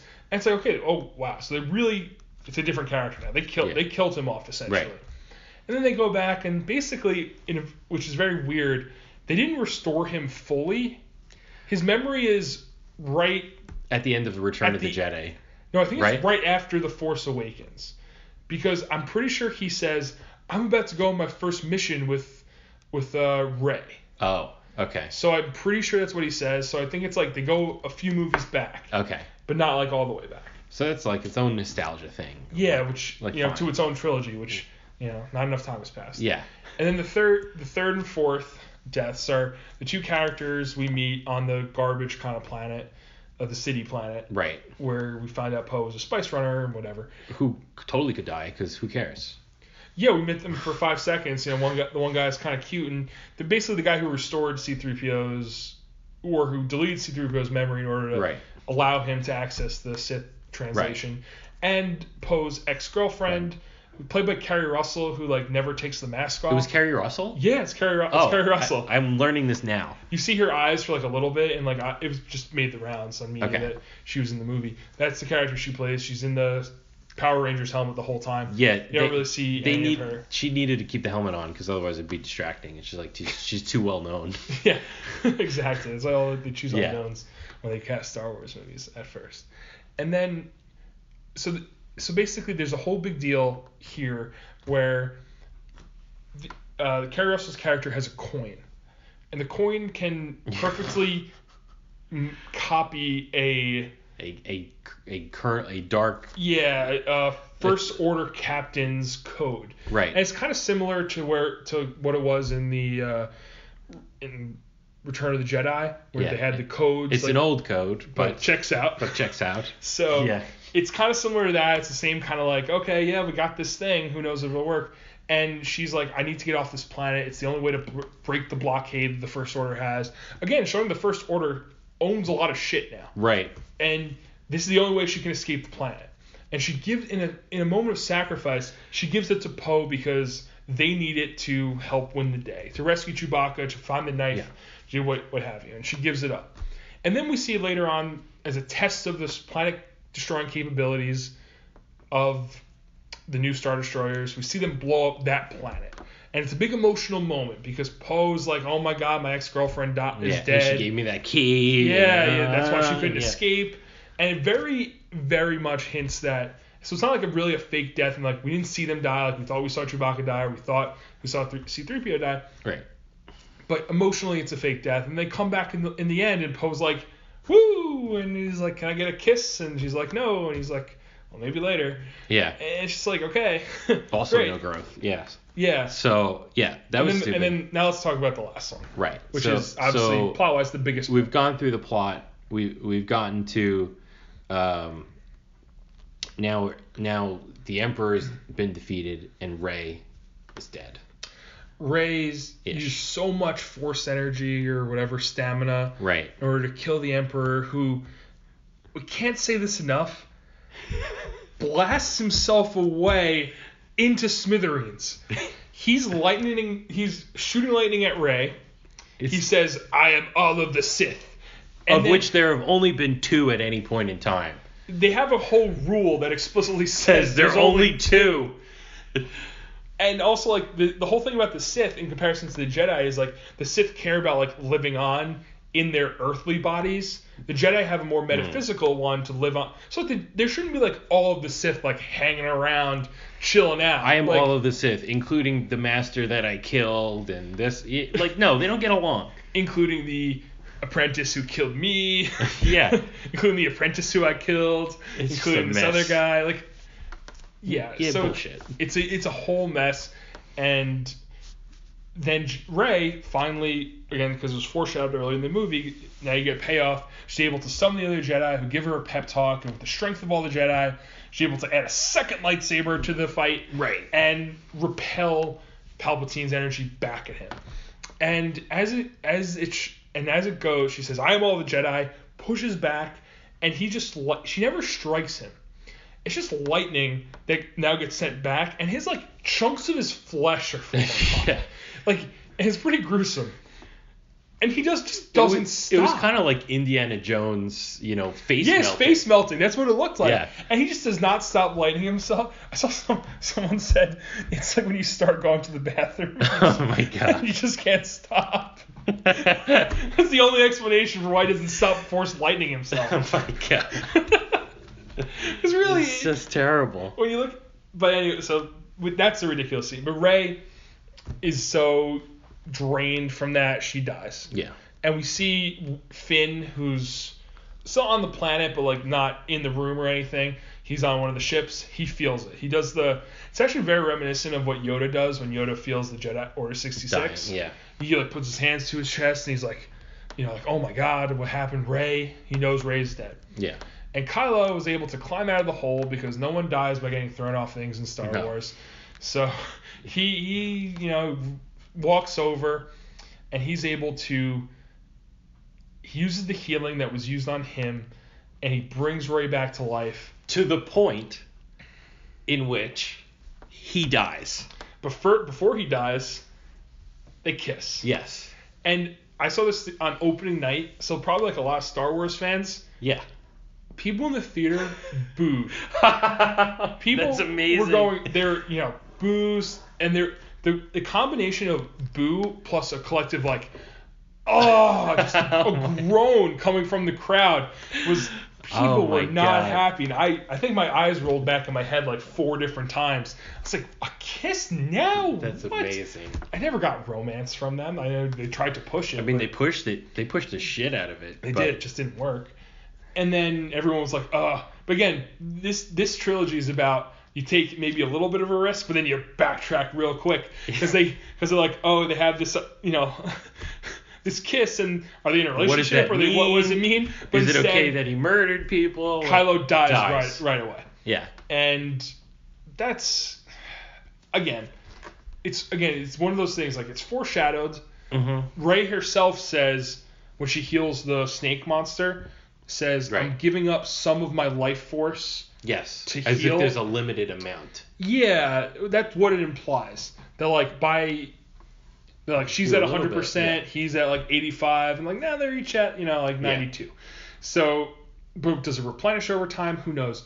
But Rey, it- it's a little cheaper because like Rey doesn't show any ill effects from any of the healing it does.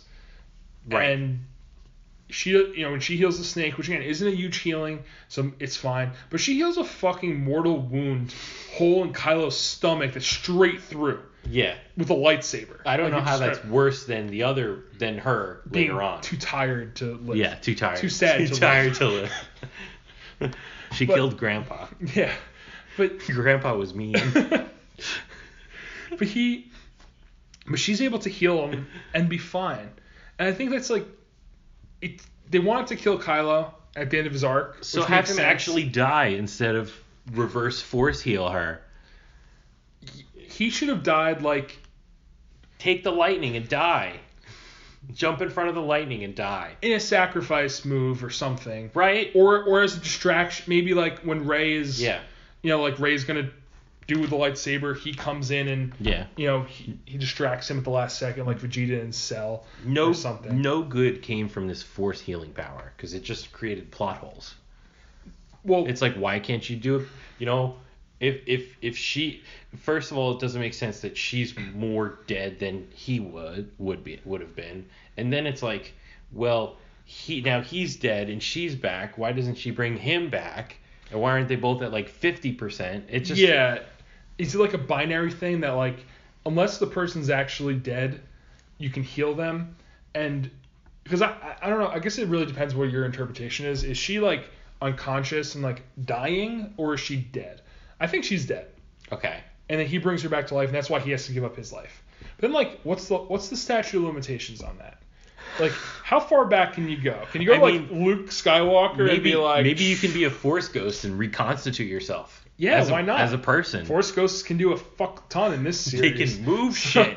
Yeah, they, They couldn't move summon shit lightning before. from the sky, so uh, they can do a whole bunch. Ah. I mean, maybe that's what Palpatine did. Maybe he cloned a whole bunch of Snokes and was able to get himself alive by like have, forcing them to life heal. Life, yeah, Yeah, I don't really. It, it does invoke a lot of problems. I think it's it's one of those things that future movies will have to treat that ability like this movie treated uh, Holdo the Holdo maneuver from Last Jedi, where with the, to recap, the Holdo Yeah. maneuver is where she went light speed through a whole Uh, bunch of ships and yes. blew them up, right. which d- wasn't was real again great visual, but didn't make sense in the canon of Star Wars and what we've known about light speed. So they talk about it in this movie, and someone brings it up. I think Finn's like, "Hey, why don't we just do Do what that. Holdo did and blow up every single ship, which was kind of seemed foolproof." And then some guy, the guy who put, it was in from Lord of the Uh, Rings, yeah. was like, "That's a one in a million shot. We never make it work." It's like really, it seemed pretty fucking easy to do in the Last Jedi. It was just no one had thought of it. Yeah. Again, a weird thing. I think in the next Star Wars movie, whenever it is, they're gonna go, "He quick, healer, healer." I I you I don't know how to do You that. know what I think? I think the next Star Wars movie that they that that is not sometime before these movies, right? Because they had like Solo and Rogue Yeah. One and all these movies that are in between main movies. The next time they do a new trilogy, they're just gonna like either make it so distant from the other one or like multiverse or I some tend, I tend to agree that They're gonna get away from every everyone that we know. they have a lot of like material to do, like Knights of the Old Republic, which takes place Perfect. Yeah. thousands of thousands of years before any of the events of even the prequels. Yeah. So I think we're pretty you're pretty safe and things can develop over time that really you can the force can be whatever you want it to be at that point. Yeah. But it's just that when you're tied in a universe and you're you know people are I know it's it's a kind of a conundrum because obviously things are supposed to get better over time.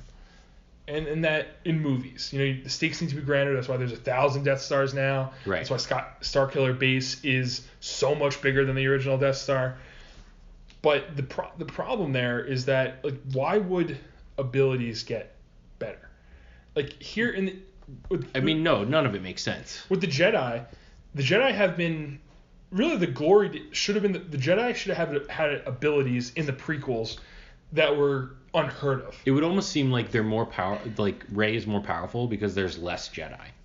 That's It's that's it's like what the last the more Jedi there are, the more diluted the that's force what the is. That's what the last Jedi says. If you remember, it, it doesn't say that, but it hints Yeah. at it. That like the reason Kylo and Rey are both so powerful, or that is that there's only one Sith and there's Yeah. only one good guy. And when Kylo grew up as a as a Sith, the Yeah. Force or like fate or whatever needed to bring up a good guy to balance it out. Yeah. And that's why and you can either balance 50 and 50 or 1 and 1.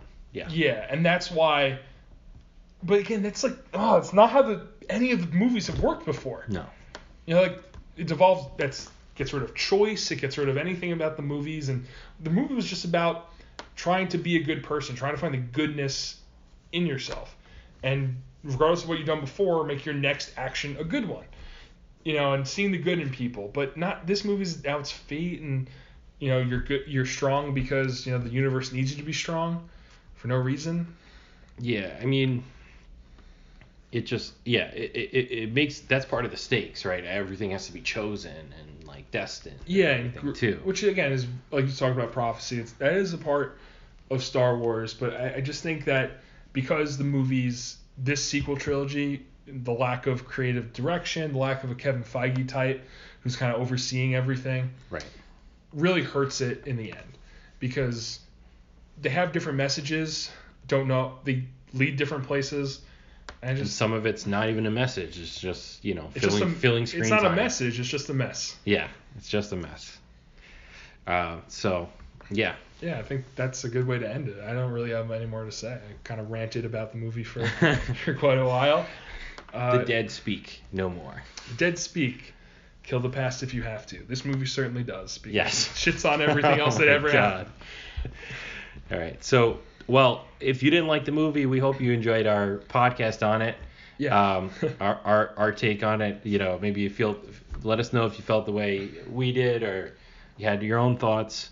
Yeah, Um, and if you did like the movie, that's great. We I personally enjoyed a lot of it when I was watching it.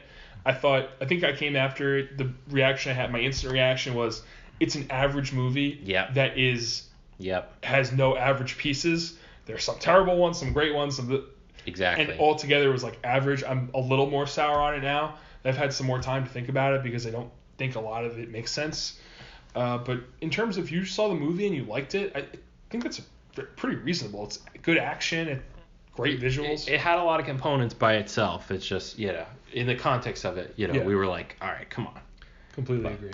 But yeah, so uh, hope you guys enjoyed our our take on Rise of Skywalker and the Star Wars sequel trilogy. Um, we're hoping to uh, do do some work, do some planning on future podcasts. And, we've, got a, we've got a lot of movies left to talk yeah, about. We we're have a lot of excited about some of this stuff. Yeah, 20, 2019 was actually an underrated year, even in terms of se- uh, series like The Boys we The didn't talk Boys, about, yeah. Watchmen we didn't talk about, the HBO series. I think we'll probably we might do some of those. We might do. Um, I personally, I think before Black Widow, I want I would like to do Civil War Yeah, and, I, and Civil War because I think that I would do Civil War that. and Winter Soldier because of its connection to the Black Widow character, and I think the movie takes place in between those two movies yeah. or right after Civil War. Um, so that's kind of where we that. are. We're yeah. Maybe, yeah. So, um, stay tuned for that coming out. Uh, and uh, thank you guys so much for listening to us. yeah. Hope you enjoy it. All right.